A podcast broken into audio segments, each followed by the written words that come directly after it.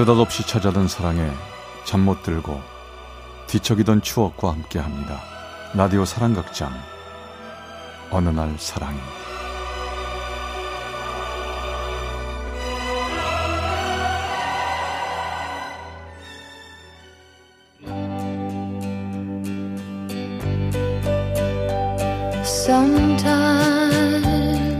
제 396화 두 사랑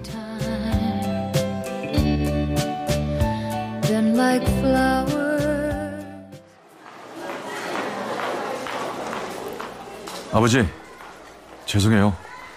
제가 집안 형편 뻔히 아는데 그런 소리 말어. 내 아들 서울서 대학 공부시키는 건 내 꿈이기도 혀. 걱정 말고 공부만 열심히 혀.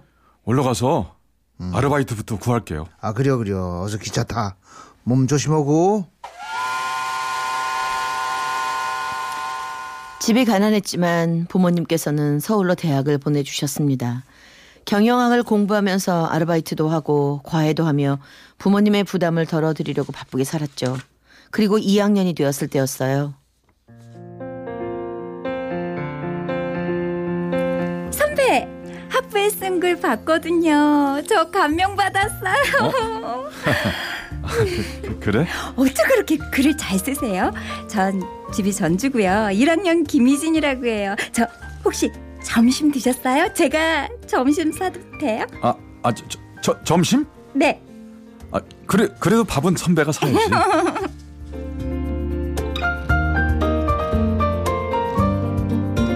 부침성 있는 성격의 후배 희진이와는 금방 친해졌습니다.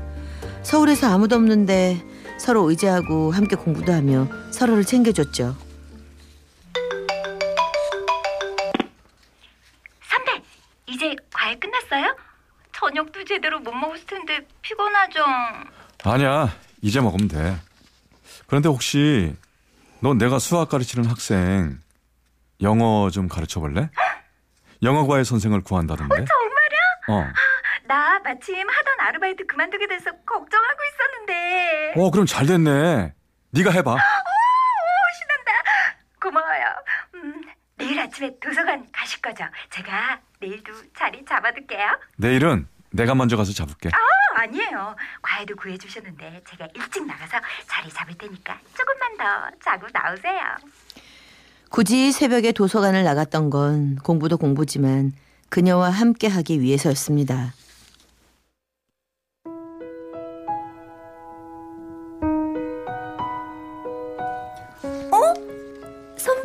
먼저 왔네?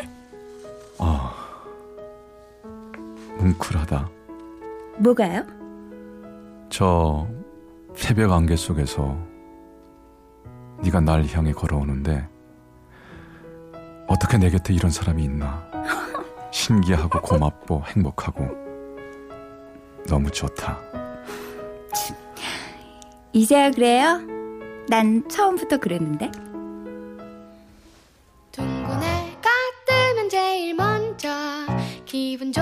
상상을 하지 그렇게 2년을 함께 했고 제가 군복무를 마치고 다시 복학할 때까지 그녀는 저를 기다려줬습니다. 저는 그녀와의 핑크빛 미래를 꿈꾸며 회계사 시험을 준비하고 있었죠. 선배, 제대 축하해. 아 너야말로 회계사 시험 합격 축하해. 야 정말 멋지다. 나도 얼른 준비해서 합격할게. 나도 되는데 선배도 금방 되겠지. 아, 그리고 졸업식 날 우리 부모님께서 선배랑 같이 식사하자던데 같이 갈 거지?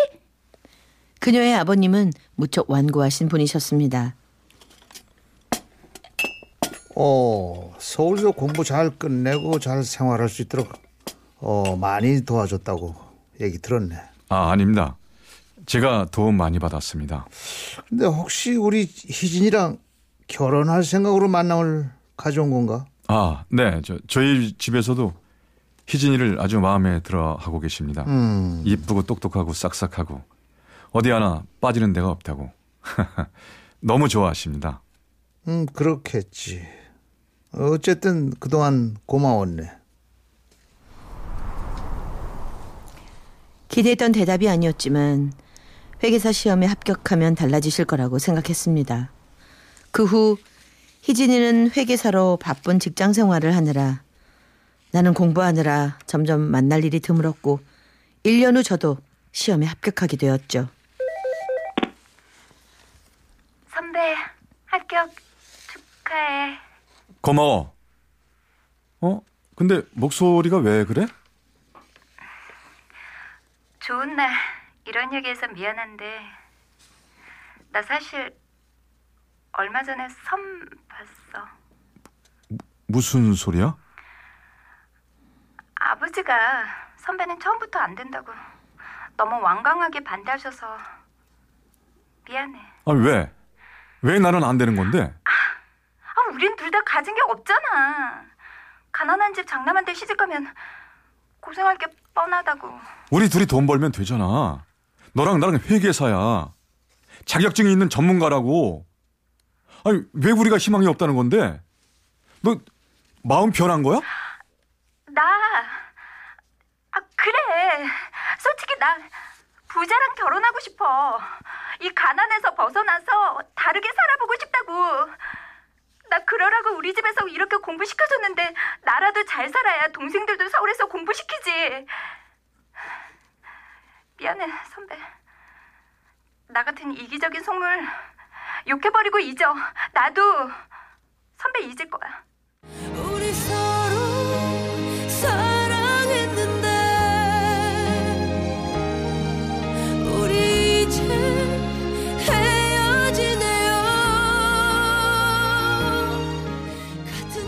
그녀는 그렇게 떠나갔습니다. 그리고 나는 순진했던 희진이를 속물로 변하게 만든 서울이 너무 싫어서 가는 곳마다 희진이가 아른거리는 서울에 있을 수 없어서 부산으로 내려왔습니다. 그리고 부산의 한 전자회사에 다녔습니다. 조심해서 들어가세요. 가기는 어딜 가? 3차 3차 가야 돼. 아, 늦었습니다. 저 먼저 가겠습니다.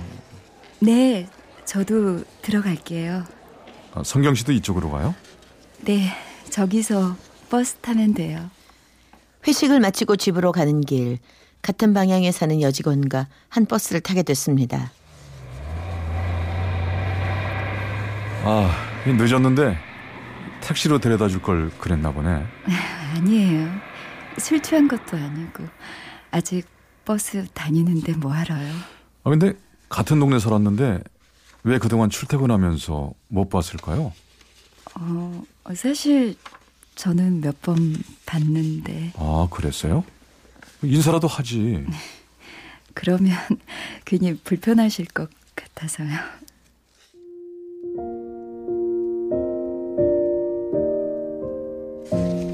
그전에는 한 번도 발견하지 못했었는데 다음날 아침부터는 그녀와 이틀이 멀다 하고 마주쳤습니다.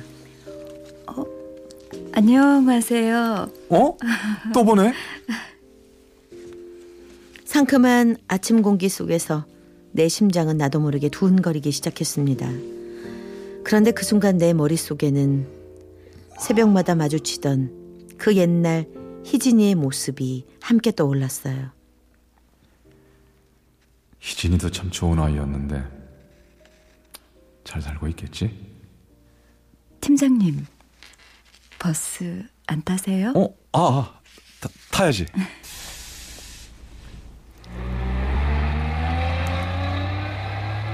출퇴근길 자주 마주치다 보니 그녀와는 더 많은 얘기를 나누게 됐습니다. 점심엔 함께 밥을 먹었고 영화를 보고 술도 마시게 됐죠.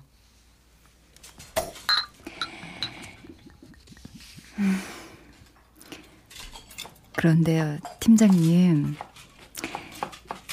마음속에 좋아하는 분 있죠. 어. 왜?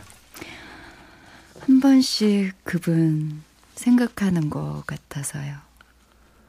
다 옛날 얘기지 뭐.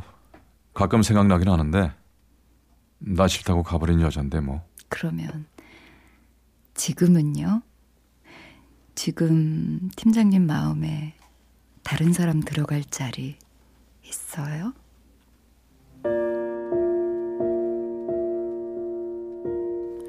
과감하면서도 조심스럽게 그녀는 내게 다가오고 있었습니다. 그리고 며칠 후 내 차로 함께 퇴근을 하고 있었는데요. 태워다 주셔서 감사해요. 어, 어차피 가는 길인데 뭐. 아니 저기 부동산 앞에서 내리면 돼요. 아, 잠깐만. 희진이었습니다. 저장되어 있지 않은 번호였지만 뒷번호를 보고 희진이라는 걸 알 수 있었죠. 결혼했다는 소식만 듣고 한 번도 연락한 적 없었는데 너무나 당황해서 응급조리 전화를 받았습니다. 여보세요? 선배. 응? 나야. 어, 오래, 오랜만이네? 아, 희진아, 너 왜 울어? 왜, 왜 그래? 무슨 일이야? 나 너무 힘들어. 집에 교통사고가 났는데 아버지도 동생도 많이 다치고 너무 무섭고 힘든데 이상하게 선배 생각이 자꾸 나. 그래서 안 되는 줄 알면서도 그래, 잘했어. 잘했어. 선배 미안해. 나 선배랑 헤어진 거 후회해. 선배 같은 사람이 이 세상에 또 없는데 다시는 만날 수 없을 텐데 내가 그때 왜 그랬을까? 나 선배랑 헤어져서 벌 받나 봐. 야, 희진아, 그게 무슨 소리야. 벌은 무슨 네가 미안하다며 울고 또 우는 그녀의 목소리를 들으며 제 눈에서도 눈물이 흘렀습니다. 남편이 있는데도 왜 나에게 전화를 한 건지, 대체 뭐가 얼마나 힘이 드는 건지 아무것도 묻지 못하고 전화를 들고만 있었죠. 그런데 그때 차문 닫히는 소리에 깜짝 놀라 밖을 보니 그녀가 집으로 걸어가고 있었습니다.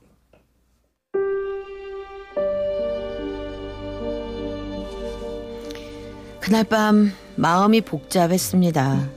희진 일도 그렇고 화가 난 듯 차문을 쾅 닫고 내려버린 그녀도 신경이 쓰였죠. 다음날 그녀는 아무 말이 없었고 퇴근할 무렵 내 책상에 쪽지를 발견했습니다. 팀장님 얘기 좀 해요. 회사 앞 술집에서 기다리고 있을게요.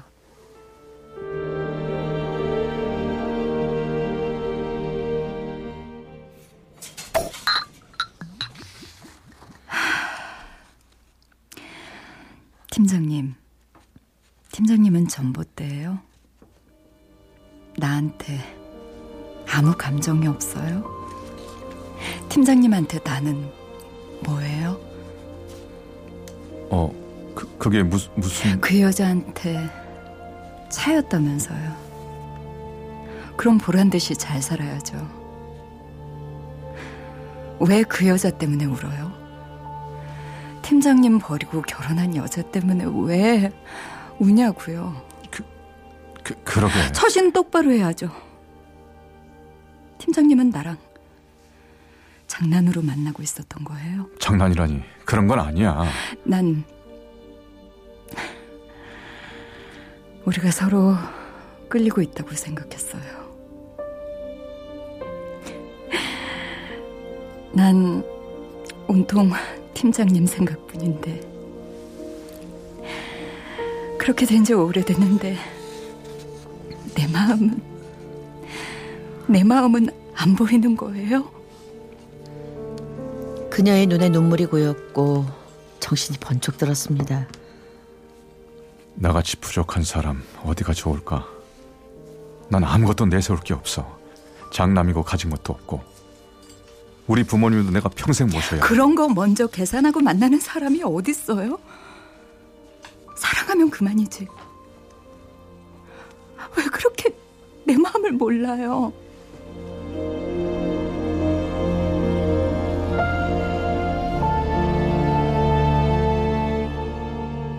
갈팡질팡 하던 내 마음을 그녀가 꼭 잡아주었습니다. 우리는 사내 커플이 됐고 영원히 함께하게 될 줄 알았는데 그녀에게 위기가 찾아왔습니다. 회사 내 구조조정이 생기면서 그녀는 정규직이 되지 못하고 회사에서 나가게 됐거든요. 이렇게 된 거 다른 직장 알아보지 말고 우리 결혼하자. 나랑 결혼하자 그런 거예요, 지금? 이거 청혼한 거 맞죠? 어머, 나 바본가 봐. 회사 잘렸는데. 어, 왜 이렇게 좋지? 하지만 우리 집 사정을 들은 그녀의 어머니께선 역시나 반대를 하셨습니다. 정말 염치가 없는 분이네. 그러니까 우리 딸더러 직장 생활 그만하고 아버지 어머니 다 모시고 집에 있으라는 거네요. 나는 그런 집에 우리 딸 못 줘요. 내가 얼마나 애지중지 키웠는데 나 우리 딸 유학 보낼 거예요.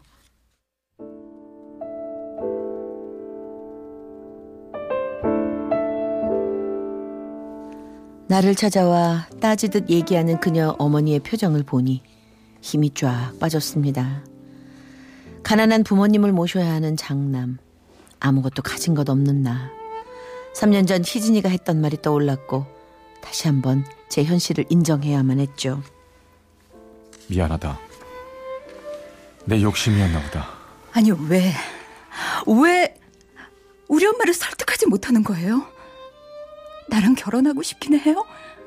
보쌈이라도 해서 데리고 가야지. 그러지 말고 어머니 말씀대로 유학하. 나 오늘 집에 안 갈 거예요. 정말이에요. 도대체 왜, 왜 나를 가만히 내버려 두는 거예요? 그러지 마. 난 어머니 마음 이해해. 나 너희 어머니 이길 자신이 없어. 알겠어요. 팀장님은 아직 그 여자 못 있는 거죠. 그렇죠. 그런 거 아니야. 아니 그럼 왜 못 붙잡는데요? 그래요. 그래, 나 유학 갈 거예요. 난 평생 팀장님 원망하면서 살 거예요.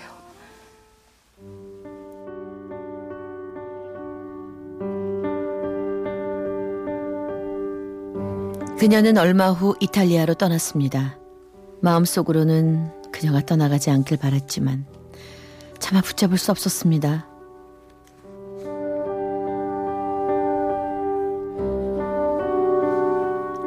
3년 후 그녀에게서 메일이 왔습니다. 팀장님을 너무너무 사랑했어요. 말은 그렇게 했지만 속으론 절 끝까지 잡아주길 바라고 또 바랬어요. 1년, 2년, 3년. 팀장님이 여기 와서 저를 데려가는 꿈을 꿨는데 정말로 날 그냥 놓아버렸나 보네요. 제 마지막 진심을 전합니다.